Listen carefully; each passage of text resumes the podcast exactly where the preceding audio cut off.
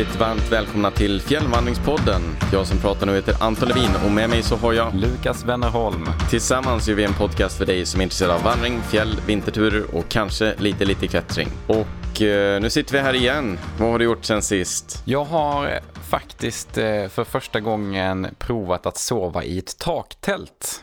Det är ju lite annorlunda från att vandra och sova i eh, lättare tält liksom. Men Ja. ja. ja, det var en ny upplevelse för mig. Lättare tält, vad väger ett taktält? Ett taktält väger eh, mellan 50 och 60 kilo beroende Oj. på modellen. Var det bökigt att få upp det på taket? Utan Jag kan att... säga så här, Malin vägrade i stort sett att sätta, lägga upp det på taket, men jag bara jo, jo, det klarar vi, det går Ja. jättebra. Mm. Men eh, ja, det var, det var tungt. Ja. Och eh, vi lyckades att inte repa hela sidan på bilen. Ja, så 60 kilo är inte liksom overkligt mycket, men ändå att, få upp det över, eh, över huvudet och sen bära det liksom kontrollerat utan Ja, att... Nyckeln var att man behövde bara få upp det i axelhöjd. Ja. Man, be- man kunde precis hålla det utan att behöva lyfta det över huvudet. Ja. Det hade nog, annars hade det nog inte gått. Gött. Jo, det hade det nog, men det hade varit för jävligt. Ja, ja. men vad kul. Och du har gjort din första natt. Mm. Hur var det då? Ja, men jag tyckte det var trevligt. De, eh, de här tälten de har ju eh, en inbyggd madrass.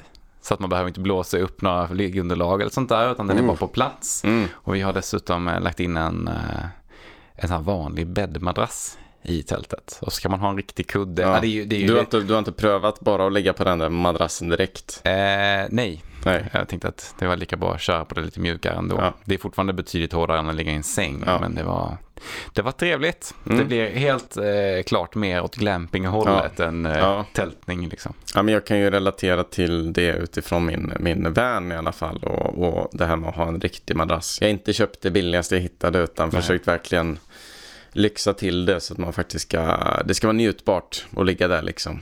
Ja, så, och det, ja, det, det är gör stor skillnad. Ja. Nej men vad roligt. Hur kom det sig att du eh, sov i taktält då? Stockholms klätterklubb har ju då arrangerat eh, Stockholm Climbing Festival och eh, vid Häggstaklippan i Stockholm för den som bor här i närheten. Och eh, jag passade på då att sova över där i tältet för att det var festival hela dagen med klättring och aktiviteter och clinics och sen eh, på kvällen lite middag och sen kunde man gå och lägga sig i taktältet. Och det Precis. som var så gött då var att det tog ju bara så här tre minuter att slå upp det så kunde Ja. man gå och lägga sig. Perfekt. Eh, nej, men det är så här, Stockholms klätterklubb som eh, ja, men egentligen både jag och Lukas är lite engagerade i fyller ju 50 år. Och eh, tillsammans med Svenska Klätterförbundet då, som också fyller 50 år. Så vi ja, men firar den här helgen med en, eh, med en stor klätterfestival i södra Stockholm. Alltså en sak som var väldigt coolt är ju att eh, väldigt många av grundarna är ju liksom fortfarande, ja inte bara vid liv utan ja, men, eh, en del av dem klättrar ju fortfarande. Eh, Trots att de grundade den här organisationen för 50 år sedan och många av dem var med då på festen och blev liksom hyllade för att de gjorde det här för 50 år sedan. Så det var ju, imponerande. ja verkligen, att kunna känna historiens vingslag sådär. Ja men uppskatta dem och hylla dem lite extra för att de eh, faktiskt eh, startade den här eh, verksamheten som vi nu kan ja, men fortsätta driva och eh, introducera fler i klättersporten och framförallt klättring utomhus som är fantastiskt. Det är ju en aktivitet som är ganska lätt att kombinera med att vara ute och vandra. Det blir ju ofta att man har med sig tält och, och rör sig ut i naturen och ibland i fjällmiljö och sådär. Så det är, därför, det är ett naturligt insteg. Ja, precis. Jag brukar beskriva eh, men klättring utomhus som vertikalt friluftsliv.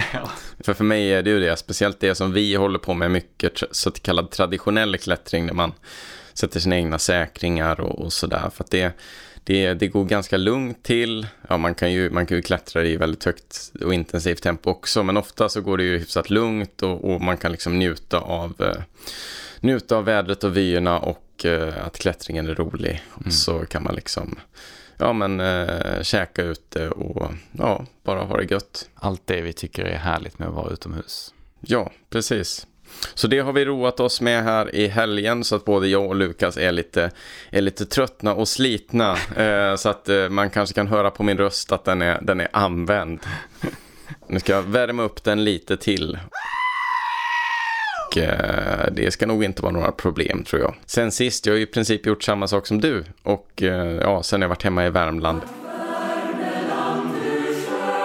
En sväng och hälsat på mina föräldrar och min bror och sådär. Vi har ju haft vår första gäst här i podden också, förra avsnittet. Ja. Och det var ju det var otroligt roligt. Men en sak vi märkte då, det är att vi har ju lite begränsningar här.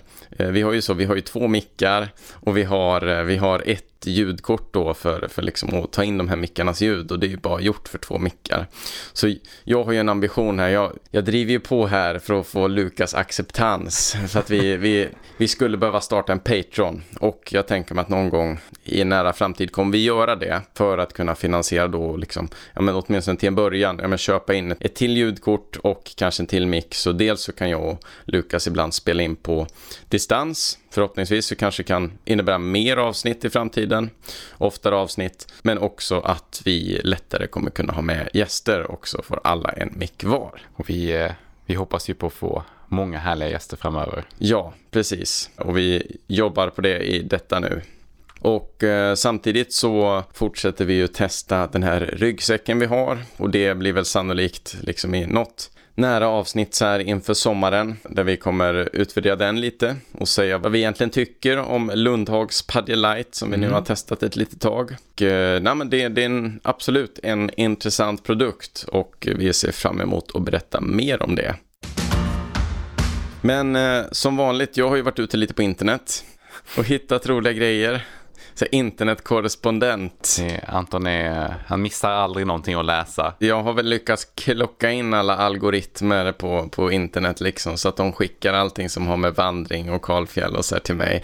Och sen så jag gillar att klicka på grejer. Där har vi problemet. Ja. Framförallt om du klickar på alla så här lågkvalitetsvandringsprodukter. Ja, precis.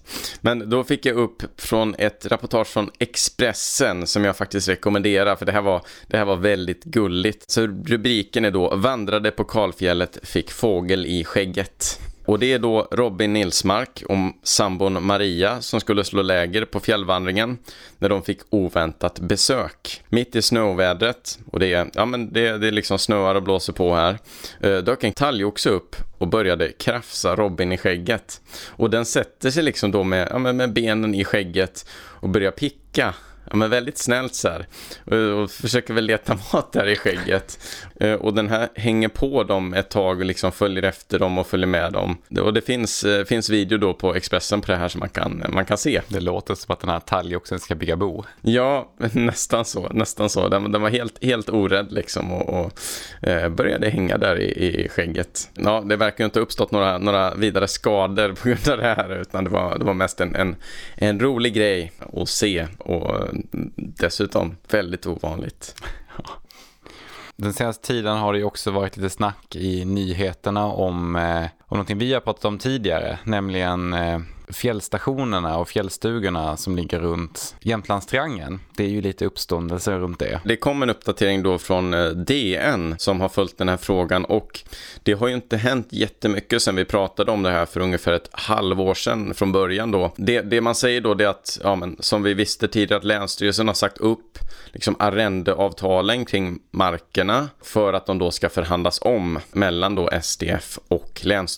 Det som är liksom uppe på bordet för diskussion det handlar ju om antalet stugor och också antalet bäddar och det är det man diskuterar. Och det handlar ju helt enkelt om diskussionen om, om vart vill man ha turister eller sådana mängder av turister på fjället och inte. Det känns lite på så som STF uttalar sig att eh, man vill liksom förvarna lite för deras generalsekreterare säger att eh, det kan bli så att vi behöver ta bort någon stuga. Så det är helt enkelt så det ser ut nu. Får vi höra mer så kommer vi uppdatera er för det är, det är några som har hört av sig och ställt frågor om hur det går med det här egentligen. Eh, så vi, vi följer den här frågan så bra vi kan men just nu så finns det inte så mycket mer att säga helt enkelt utan eh, Jämtlandstriangeln är eh, under diskussion. Om vi skulle förlora en av de här stugorna så skulle det ju vara lite en förlust för, för svenskt friluftsliv. Och hoppas verkligen att de kan komma överens här och hitta en lösning på det så att alla kan vara nöjda. Ja. Det vore ju det ultimata liksom. Absolut. Men det skulle ju samtidigt inte vara en katastrof. Givetvis. Tar man bort en av dem så finns det ju fortfarande bra alternativ. Jag tänker en utmaning här, det är väl också det här med att eh, folk rör väl sig i det där området även när fjällstationerna är stängda. Och jag vet inte hur det påverkar. För då om man tänker kalvningsperioden, till exempel när renarna har kalvar, då är fjällstationerna stängda. Men däremot är vägen till Storulvån öppen. Mm. Uh, och det är Trafikverket som bestämmer det och jag vet inte hur det kan påverka om liksom om man kan komma åt Trafikverket och att det skulle liksom underlätta uh, i den här diskussionen. Jag har ingen aning. Vi får helt enkelt vänta och se vad som händer. Ja. Hålla tummarna för en, en bra utkomst av det hela.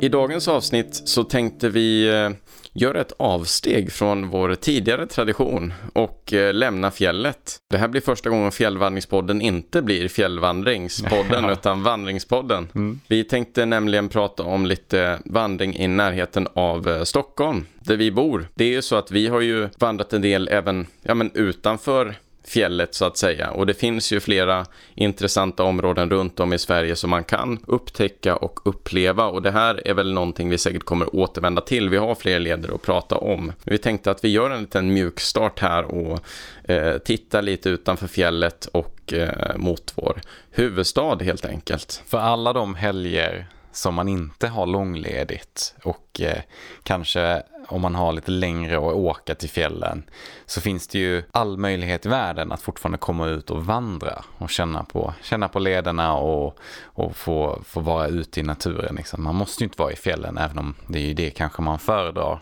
Det finns ju i princip i vilket län du än bor så finns det ju en led som heter som ditt län. Ja, men idag så tänkte vi att vi skulle fokusera lite på Stockholm just eftersom att det är här vi bor och eh, det är även här vi har vandrat mest i alla fall. Vi tänkte att vi skulle gå på två små turer, eh, den ena längs Roslagsleden och den andra längs Sörmlandsleden.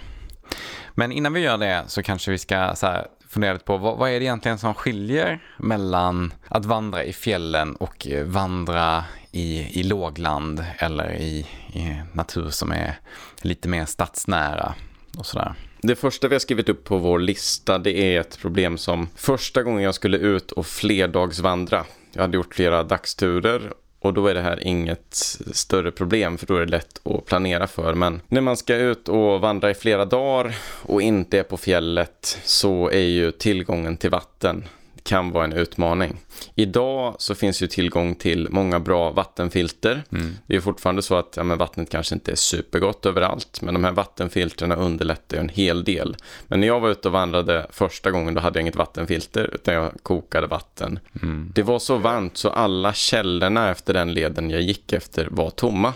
Och det hade jag ju inte planerat för. Nej, ett problem är att man, man kan ju, eller man vill ju helst inte ta vatten direkt ur sjöarna eller direkt ur bäckarna och dricka det, som man nästan alltid kan göra i fjällen. Mm. Utan här vill man ju kanske antingen ja då, rena det med något filter eller koka det eller ha i någon sån här form av reningstabletter eller liknande. Men det är inte alltid det, bara, det, det kan vara svårt att hitta vatten överhuvudtaget ja. liksom, om det är så här riktigt varm och varit varmt länge mitt i sommaren. Liksom. Ja. Jag tycker det är liksom den största skillnaden egentligen. Ja, precis. Jag kommer ihåg att jag konkade med mig tre liter vatten och det gick ju åt på en dag. Ja. Ja, det gick åt ännu mer vatten för att jag liksom lyckades fylla upp det någon gång. Och sen så lyckades jag på kartan hitta någon som bodde och knacka på ja. och fylla på. Ja, men det fick liksom bli så för att, för att få vatten, för jag höll på att få slut och blev liksom stressad av det. För det, det är ju inte alls otänkbart att man bär med sig 5-6 liter vatten när man ska om man vet att det inte finns något vattenstopp. Liksom. Och det, det bygger ju snabbt på tyngden på ryggsäcken. Ja. Liksom, att Istället slippa att bara, jämfört med att bara ha en halv liter åt gången och behöva ha flera dagars vattenförbrukning med sig. Ja. Eh, plussidan här är ju däremot att man, eh, man kan ha betydligt mindre så att säga, vädertålig utrustning. Eh, man kan ha enklare och lättare tält. Man kan sova i hammock, är det ju folk som gör. Precis, som man kan spänna upp mellan träd som ja. finns. Ja, precis. Det finns träd. Eh, eller eh, tarp är det ju de som använder och sådär. Ja, men det man kan göra lite andra lösningar. Mm. Så man behöver inte vara lika beroende av eh, att vara beredd på liksom 20-25 sekundmeter på fjället. Vilket ju är väldigt skönt. Det, det är oftast lite mer jämna temperaturer liksom. Ja. Att det, det, blir inte så kallt. Eller man kanske kan lita på prognosen liksom. Man vet att så här, men det kommer inte bli kallare än 10 grader beroende på Nej. säsong liksom.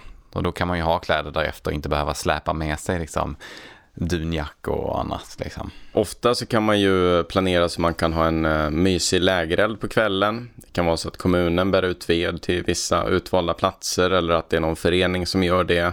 Eller att man själv eh, ha med sig eh, saker man kan elda. Jag är verkligen ett stort fan av att sitta runt en lägereld på kvällarna. Det är så mysigt. Precis, och det gjorde ju vi igår till eh, klockan ett på natten. Jajamän, det var, det var härligt. Ja, Då lyckades elda på bra så det värmde riktigt ordentligt. och bra tryck. Ja, men det var ju runt nollan igår kväll och ja, men eh, riktigt mysigt och man kan sitta där och, och ljuga framför elden. Anton vandrar ju alltid i sina eh, trail runners eller löparskor. Men eh, om man är en eh, van kängvandrare så är det ju i låglandsmiljö lite lättare att prova på att ha lättare skor. Skulle jag säga. Här, här går till och med jag inte alltid i kängor. Jag tar avstånd. jag tar avstånd från det där uttalandet. Nej då. Nej, men jag håller med absolut. Det är ju det är ofta enklare terräng och eh, framförallt inga, inga kalla vad och sådär. Absolut, man kan ju bli blöt, gå igenom lera eller sådär. Men, Ja, det men kan ofta, kan man ju, ofta kan man ju välja. Så med det så, eh, så tänkte vi att vi skulle gå in på dagens eh, första lilla tur som, eh, som jag var ute på. Och eh, jag var ute och vandrade längs, längs Roslagsleden.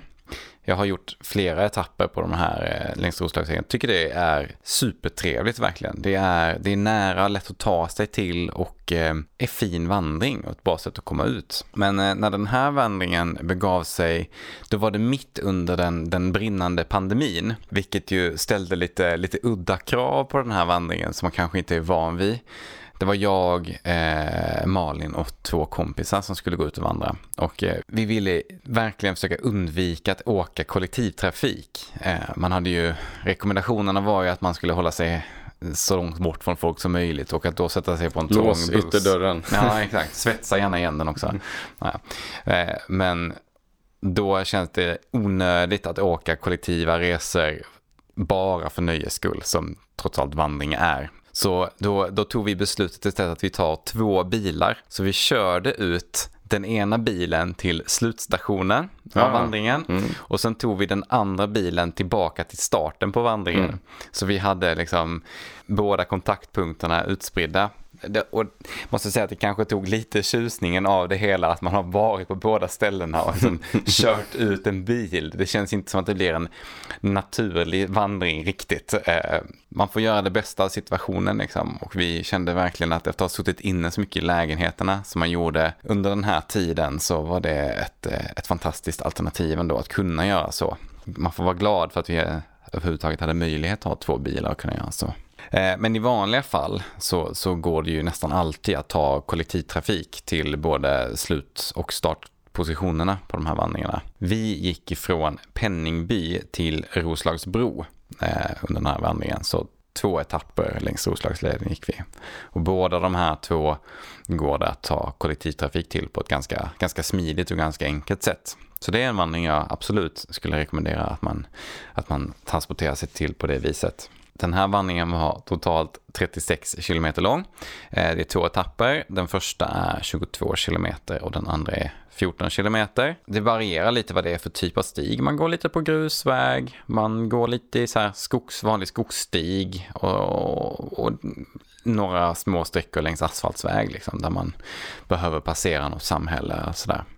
Men generellt sett supertrevligt. Så vi, vi börjar vid, eh, vid lunchtid. Vi har ställt bilen vid kyrkan i Penningby. Vi hade pratat med Svenska kyrkan och, Ja. och frågat om vi fick ställa bilen där och de bara ja, det går jättebra.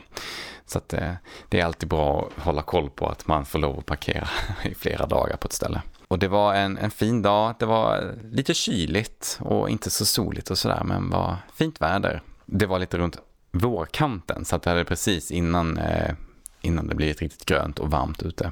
Planen var att eh, tälta hela turen, så vi hade med oss eh, tält eh, och ganska mycket vatten som vi pratade om här för att, liksom inte kunna, att man inte ska kunna stanna någonstans och fylla på. Så, eh, så vi, bar vi med oss nästan allt vatten vi behövde från början. Jag tänker det där måste ju nästan vara det allra svåraste om man vandrar kustvandringsleder om man ska göra sånt långt. Då måste det ju ofta vara ett jätteproblem när man har dessutom saltvatten. Ja, det går ju inte att göra någonting med.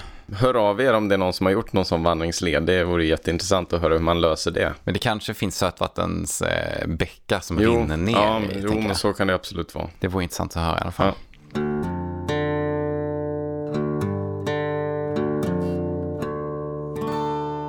Så vi eh, börjar vandra runt lunch.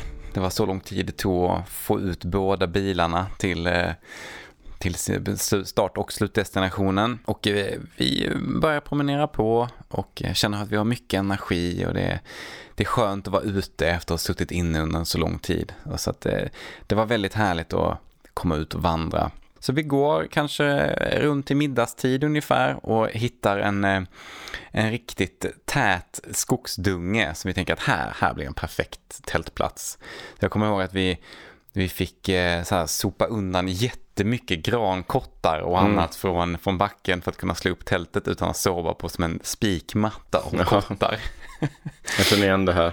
ja, eh, det känns som att det är ett typiskt vanligt förekommande att man måste verkligen mm jämna till sin tältplats ja. Eh, för att få den skön. Liksom. Men vi lyckas göra det och få en superfin kväll. Vi slår, gör en liten eld och vi äter god mat och pratar och har det gött. Så som man, så som man vill att man ska ha det när man är ute. Vi gick inte hela etappen första dagen. Vi gick bara en liten bit in, kanske 15 kilometer ungefär av de här första 22 kilometerna innan vi eh, stannade för middag. Dagen efter så eh, är det en jättefin dag. Eh, vi får fint väder och vi vandrar vidare mot en sjö som ligger ganska strax utanför Norrtälje som då är Norrtälje är ett stopp som ligger mitt i den här den här vandringsleden så man måste gå igenom Norrtälje. Och det skriver de då på i, i vandringsbeskrivningen att här kan man gå in och äta på ett fik eller eh, göra någon, eh, någon litet besök i staden. Vi, vi gick egentligen bara igenom, ja. men eh, det, det utmärker dem som en, som en del av den här vandringen. Men vi hittar en superfin tältplats vid en sjö där vi spenderar natten. Jag tyckte det var roligt för att det var jätteklippigt precis runt den här lilla sjön. Men mm. det fanns en, en liten sandstrand typ. Så vi slog upp tältet på sandstranden. Det är ju trevligt för det är ganska mjukt att sova. Mm. Men nackdelen är ju att det blir ju sand överallt. Ja. Alltså allting blev superskitigt verkligen. Ja. Men jag vet inte, jag skulle nog ändå säga att med det stora hela så var det ganska skönt. Det är nästan som man vill ha ett torkrum efteråt så att det liksom sanden liksom verkligen lossnar från allt. Ja, men eh, jag tyck tyckte ändå att det funkade ganska mm. bra. Det var ju hyfsat kompakt liksom, så det fastnade inte riktigt överallt. Nej. Men, men eh, det är lite annorlunda än att slå upp den i en skog liksom. Ja. Men vi eh, sover natten på den här stranden och här blev det tyvärr ingen eld för att det fanns inte så mycket grenar och annat att ta av. Men eh, det var en, en superfin kväll. Vi satt och spelade ett spel och sådär ja, man kan ju bära med sig lite extra när man bara ska vara ute i tre dagar. Liksom. Jag ser framför mig de här stora kartongerna så sticka upp ur ryggsäcken. Spelkartong, ja, Trivial Pursuit, liksom spelplan och allting. Nej, det var väl mer eh, varianten eh, kortspel och ja. Yatzy. Ja. Men vi hade ändå burit med på lite kortspel. Sådär. Och så kan man ju ha med sig lite extra mat. Man kan ju göra en liten efterrätt eller någon sån här chokladpudding. Och sådär. Ja, det är trevligt. Och när vi sen vaknar upp på morgonen här så, så eh, går vi in i Norrtälje och även den här dagen var så här supersolig och fin. Och här mätte vi faktiskt upp eh, två personer till som gjorde oss eh, sällskap under eh, resterande delen av vandringen och gick då den sista etappen med oss. Så vi var ett litet gäng som, som promenerade och pratade med eh, härligt socialt avstånd som man skulle ha. Det var inga, inga kramar så här utan alla bara hälsade lite awkward på varandra så som det var under pandemin. Men det var roligt att umgås lite. Så vi eh, går ungefär halva den andra etappen också. Eh, och då är det lite, lite promenera längs sjöar, på skogsstigar och, och lite gå på grusväg och sådär. Det var en superfin dag. Och så hittar vi en liten eh, äng med eh, ett litet skogsparti bredvid där vi kunde få jämna och fina tältplatser på gräs, vilket var väldigt trevligt. Även mm. det är ganska mjukt, eh, men inte lika sandigt som att vara på stranden. Och så fanns det en schysst eldstad med så här utlagda stockar runt omkring som man kunde ha det riktigt gött på. Liksom. Jag tycker, tycker nog ändå att det har verkligen sina, sin charm liksom, att vara ute och vandra när det är lite mer förberett och det finns lite mer infrastruktur. Ja, precis. Lite mer infrastruktur att tillgå. Så vi spenderar natten vid den här ängen eh, och eh, dagen efter så promenerar vi till, till Roslagsbro där vi, där vi har då parkerat vår bil vid en camping. Eh, så vi kunde åka tillbaka igen. Det var en superhärlig tre dagars tur. Under normala tider så går det fint att ta bussen härifrån? Ja, eh, den här campingen låg kanske eh, lite utanför dit man kan ta bussen. Så vi hade väl hittat en plats liksom där, mm. där det gick att eh, ställa bilen på. Mm. Men annars kan man liksom, eh, gå till ett busshållplats. Där finns tydligt utmarkerade busshållplatser man kan gå till.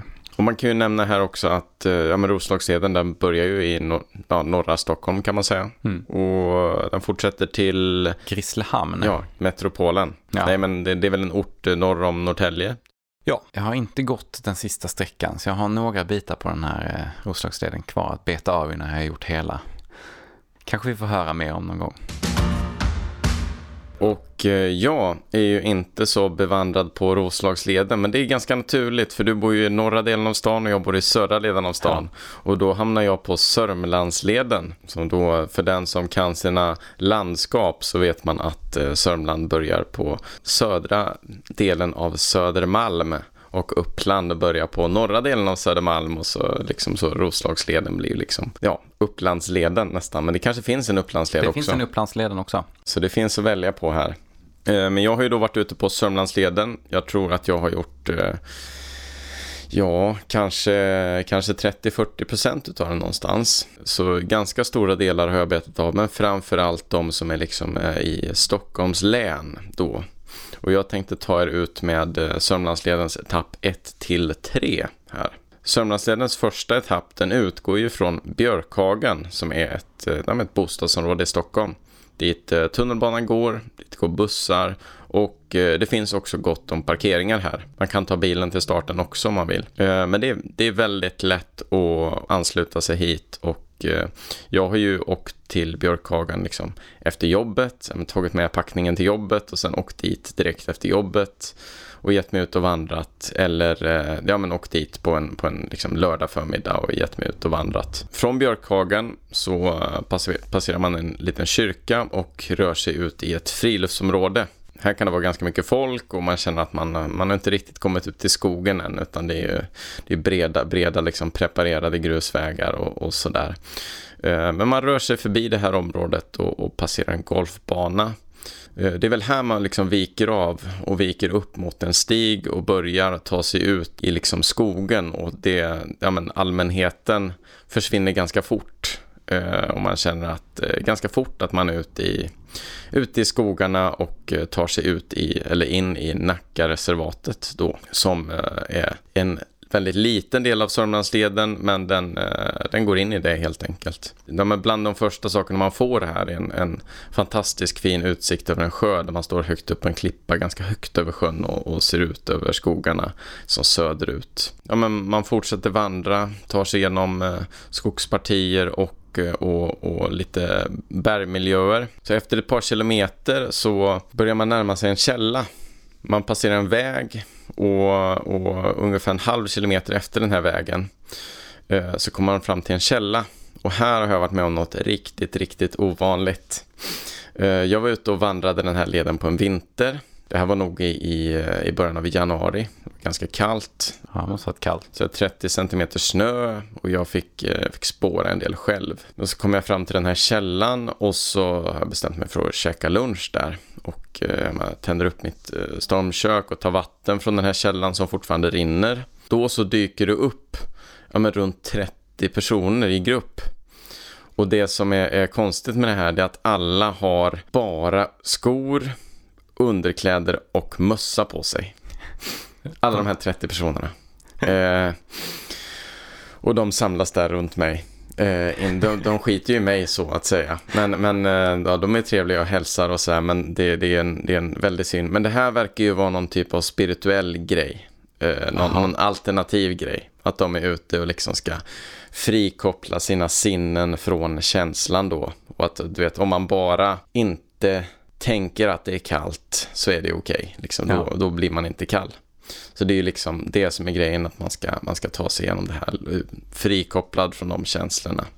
Eh, så det, jag småpratar lite med någon av dem och, och sådär, men äter min mat och de, de tar liksom fem minuters rast där. Och rast för dem, det betyder ju att typ eh, få upp pulsen rejält. Så de sätter sig inte ner och vilar utan det är typ de gör så jumping jacks och springer fram och tillbaka för att liksom få upp pulsen och få upp värmen så att de inte ska frysa. Ja, till de, de var väl redan varma, de hade bestämt sig för att vara det. Ja, precis, men de, de såg, de såg, ja, de såg inte ut som att de riktigt var där än.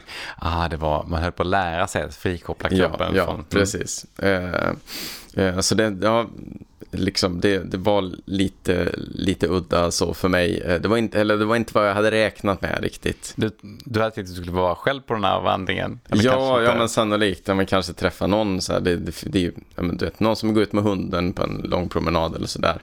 Jag hade inte riktigt räknat med 30 pers i underkläder. Jag måste säga att det är klart min mat, de ger sig iväg och eh, liksom hamnar före mig. Sen efter den här källan så vandrar man över en, en liten klippa, eh, ganska fin utsikt över eh, Sandasjön. Som jag förstår det så är det också så att den här källan, det är liksom folk, väldigt många som åker dit. Eh, jag har någon annan gång när jag varit förbi där liksom sett folk som kommer ner med såna här, typ Dramatenväskor och har så här, fem liters dunkar eller tio liters dunkar och ska fylla på den här källan för att de vill ha det vattnet hemma. Så det, det, är liksom, ja, det, det verkar finnas någon liksom lokal kultur om att det här vattnet är, är så bra. Då är inte jag rädd för att dricka det i alla fall. Nej. Det är bara ett rör som sticker rätt ut från berget. Liksom, så. Vi, det låter ju väldigt smidigt dock, för dig i alla fall. Ja, verkligen. Ja, men så att jag passerar det här berget då och så ner, ner och följer sjöns, eh, sjökanten och så eh, kommer man fram till en, en eh, ganska lång eh, uppförsbacke. Och högst upp i den här uppförsbacken så ser jag då det här tåget av egentligen frysande människor. och jag rör mig ja, ganska mycket snabbare än dem, de rör sig inte jättefort. Och så ser jag någon som eh, eh, liksom längst bak håller på att falla ihop. Och hur liksom någon tar emot den där personen. Och de hade skor på sig? Ja. Mm. Så då är det någon som håller på att få eh, Hypertermi? Ja, precis. Hypertermi håller på att liksom förfrysa sig helt, liksom börjar få problem. Så de får ju ja, men, se till att hjälpa den här personen därifrån och sannolikt eh, påkalla liksom, ambulans eller så för att få in den här så att den kan få, få hjälp helt enkelt. Så att den där, den där lilla turen för dem verkade inte gå helt, helt smärtfritt tyvärr jag kan inte rekommendera att pröva det här. Vill, vill, vill man liksom härda kroppen, gör det under lite mer kontrollerade omständigheter där du lätt kan avbryta, tänker jag. Mm. De var ju ändå, ja men, låt säga sju kilometer från, från eh, liksom, eh, busshållplats eller sådär.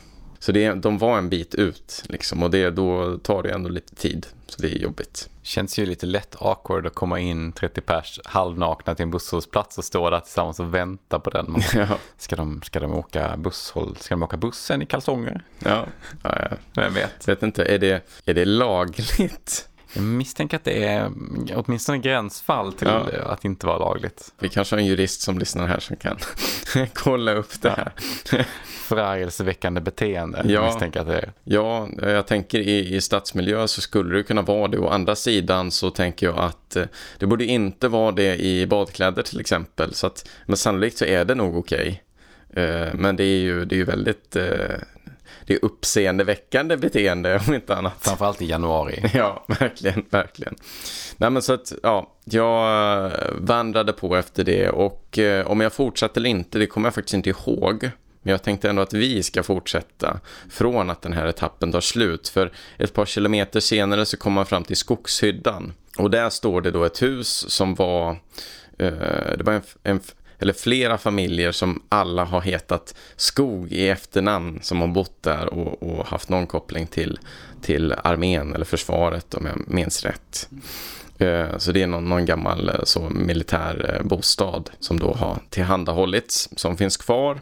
Men man kan, inte, man kan liksom inte kolla in så mycket eller, eller så kring den här utan den, den, står där och så finns det lite information. Men därifrån kan man då fortsätta på nästa etapp mot Alby friluftsgård och där har vi då 6,5 kilometer för att ta sig dit. Den här etappen den eh, börjar med att man, man eh, fortsätter eh, på en liten skogsväg. Här så händer det egentligen inte så mycket den kilometern när man rör sig där, men sen så kommer man ut i ett område med lite torp och ängar och det känns väldigt, väldigt somrigt och, och fint. Och efter det så rör man sig in mot ett område med en liten sjö. Och sen så för att variera det hela ytterligare så tar man sig in i en, en liten tätort. Jag tror att man berör, det är väl i, liksom den, en del av Älta tror jag det här är okay. eh, som man tar sig igenom och eh, passerar lite hus, ja men lite, lite radhus och sådär. För att sen ta sig ner mot anslutningsbiten, ner mot Alby Frillsgård, där man återigen kommer in på stig den sista biten. Eh, och det finns ett område här där man går över en, en liksom ganska lång så här, brygga som går mitt över en, en liten kärn som är ganska Jaha. fin. Ja. Går den rakt över kärnan? Ja, precis. Ja. Eh, så det är, det är ett ganska fint område. Men det är ju det är fortfarande, det är lite, här kommer man ju verkligen in så att man känner att det är nära tätort och mycket människor. Så att man förlorar ju den här liksom mitt i skogen-känslan. Så. Och lite så är det. Det är mycket människor runt om en ända tills att man kommer till AB Friluftsgård och eh, kan påbörja etapp tre. Som liksom, det är ju här man kommer in på de där skogarna eh, på riktigt på något sätt. Eh, etapp 3 är en betydligt längre etapp än de tidigare. Eh, etapp 3 är 13 kilometer ensamt så är den ju inte så lång. Men ska man göra alla de här tre på en dag då blir det ändå en, eh, en ganska lång dag.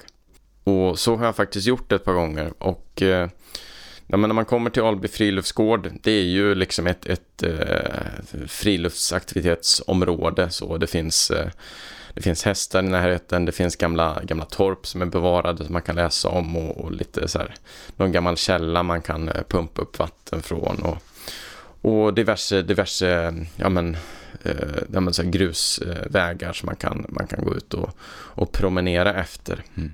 Men eh, direkt i anslutning till det här så går det upp en stig då mot, som leder mot Tyresta by som man eh, kliver in på. Efter en eh, stund så eh, tar man sig in i det som då är Tyresta nationalpark som då är eh, liksom Stockholms enda nationalpark och det, det finns inte plats för så många fler. Nej.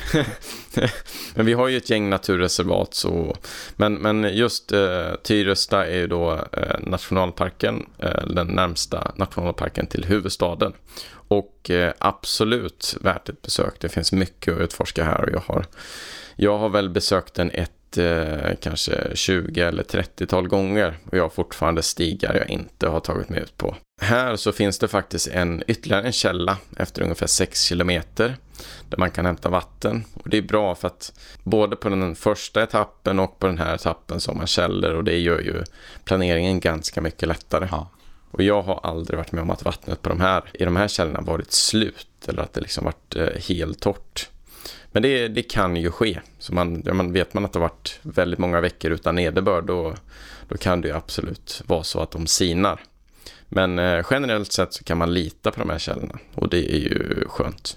Efter ungefär 8 kilometer så kommer man ner mot Årsjön Eh, där man har eh, liksom, eh, ja men man går bara ett par decimeter över, över vattenkanten och får ett fantastiskt panorama över sjön. Efter en bit så kommer man fram till ett vindskydd som då nationalparken har rest där man kan sätta sig och man kan grilla och sådär. Och det här är ett väldigt populärt utflyktsmål. Och det är också den enda platsen jag känner till i Tyresta nationalpark där man får tälta. Ja, det finns regler för tältning ja. alltså. Ja, så tältning i hela Tyresta nationalpark är begränsat. Mm. Det är ju framförallt en, eh, det är en utmaning om man vill upptäcka den här nationalparken att man, man har ju liksom ett dygn på sig om man inte vi ska bara ligga på backen. Ja. Eh, och jag vet inte om man egentligen får det heller. För att jag tänker att syftet med att införa begränsningar mot tältning är ju att man inte vill ha någonting som täcker backen. Mm. Eh, så att sannolikt så får du ju egentligen säkert inte, du får säkert inte ha en hängmatta eller eh, ligga direkt på backen med en stjärnklar himmel heller. Utan jag tänker mig att syftet är väl att liksom begränsa slitaget då antar jag. Antagligen. Ja. Jag misstänker väl att tältning det räknas väl som övernattning. Att ja. man inte får lov att övernatta ja. var som helst. Men här får du tält i alla fall. Och det kan ju betyda att det kan vara ganska mycket folk här. Eh, väldigt många tält och det kan man ju se som både positivt och negativt. Så att vill ni liksom ha en plats och tälta där, det, där ni är ensamma då kanske inte det här är den bästa platsen. Eh, om ni inte är där på vintern jag har tältat där på vintern och då kan det vara, ja men eh, då kan man få riktigt fina dagar då det är väldigt lugnt där. Jag har varit eh, tältat ensam där och jag har tältat med lite annat folk också. Så det, det är väldigt olika hur det slår. Men på sommarhalvåret så brukar det vara väldigt populärt en fin helg. upp till liksom, ja men 30 tält. Men en väldigt fin tältplats och eh, väldigt fint ställe att ja men grilla korv eller, eller så, bara stanna till. Och eh, den här tältplatsen den är ju ungefär 5 kilometer från Tyresta by då, så att man kan ju också eh, ta sig dit eller till vindskyddet och till grillplatsen eh, därifrån. Så man kan gå in bakvägen och ta, ta en betydligt kortare väg dit om man vill se det. Men härifrån så, så har vi som sagt 5 kilometer till Tyresta by. Eh, så man vandrar vidare, man passerar Bylsjön som är en eh, eh, också en, en liten fin sjö som man kan passera längs stranden på. Och därifrån så är det väl egentligen ja, urskog och ja, men fin vandring bort till där ängarna börjar breda ut sig runt Tyresta by. Just när det kommer till Tyresta så har vi ju tre ganska stora sjöar och man kan ju liksom göra en runda Eh, så att man eh, går runt alla de här tre. Och jag pratar då om Stensjön, jag pratar om Långsjön och jag pratar ju om Årsjön då. Eh, och då får man ungefär en runda på runt 20 kilometer. Och det kan man göra som en, en fin dagsvandring om man vill då se väldigt mycket av den här nationalparken. Det som är lite speciellt med Stensjön, som är både, ja, både positivt och negativt. Man, jag som har tagit mig runt den där sjön typ tio gånger, jag är mm. ganska trött på det området, men det är att det var en skogsbrand här. Eh, för, om jag minns rätt, typ sådär 15 år sedan. Och det märks verkligen på området för att allting är, det är väldigt lågväxt, eh, låg beväxtlighet, ja, men träden är inte så höga och man ser väldigt långt. Och det är eh, framförallt så, så går man väldigt mycket på klipphällar. Så det, det, känns ju, det känns ju inte som att man är i Stockholm riktigt eh, utifrån hur eh, hur miljön ser ut. För det ser så annorlunda ut än, än all annan, liksom, alla andra vandringsområden här kring. Så, men det kan ändå vara intressant att se om man aldrig varit där. Men så ungefär 20 kilometer och, och cirkulera runt alla dem med utgång ifrån Tyresta by och det rekommenderar jag absolut. Så eh, kika in på min karta på Lantmäteriet eller på eh, informationen som finns på nätet om eh, Tyresta nationalpark så kan ni kika ut de olika vandringsstråken som finns. Det finns flera för förslag på runder man kan ta där för att eh, hitta ut. Och eh, sen kan man ju fortsätta såklart på Sörmlandsleden väldigt långt. Det är väl ungefär 100 mil som den här leden letar sig runt eh, Sörmland och ner till Nynäshamn och, och så vidare. Eh, men jag tänkte att vi eh, för den här gången så eh, nöjer vi oss med att ta oss till Tyresta by där man enkelt kan ansluta med antingen buss och ta sig mot, mot handeln och liksom pendeltågstrafiken eller enkelt ta bilen därifrån. Det finns väldigt, väldigt gott om parkeringar i Tyresta. Eh, så det är enkelt att ta sig dit och ta sig därifrån. Och med det så börjar veckans eh, Stockholmsvandringsavsnitt rulla mot sitt slut. Har ni specifika ämnen ni vill att vi tar upp i framtida avsnitt eller ställa frågor till oss, hör av dig till oss på Instagram, at fjällvandringspodden. Glöm inte heller nu att prenumerera på oss i ditt flöde. Vi som gör den här podden heter Anton Levin och Lukas Wennerholm. Även vi finns på Instagram under våra namn. Om du uppskattar det vi gör, sprid gärna ordet så vi kan fortsätta prata om vandring från våra vardagsrum. Och glöm inte heller redan nu att planera in din nästa tältnatt. Tack för den här gången. Vi ses om två veckor.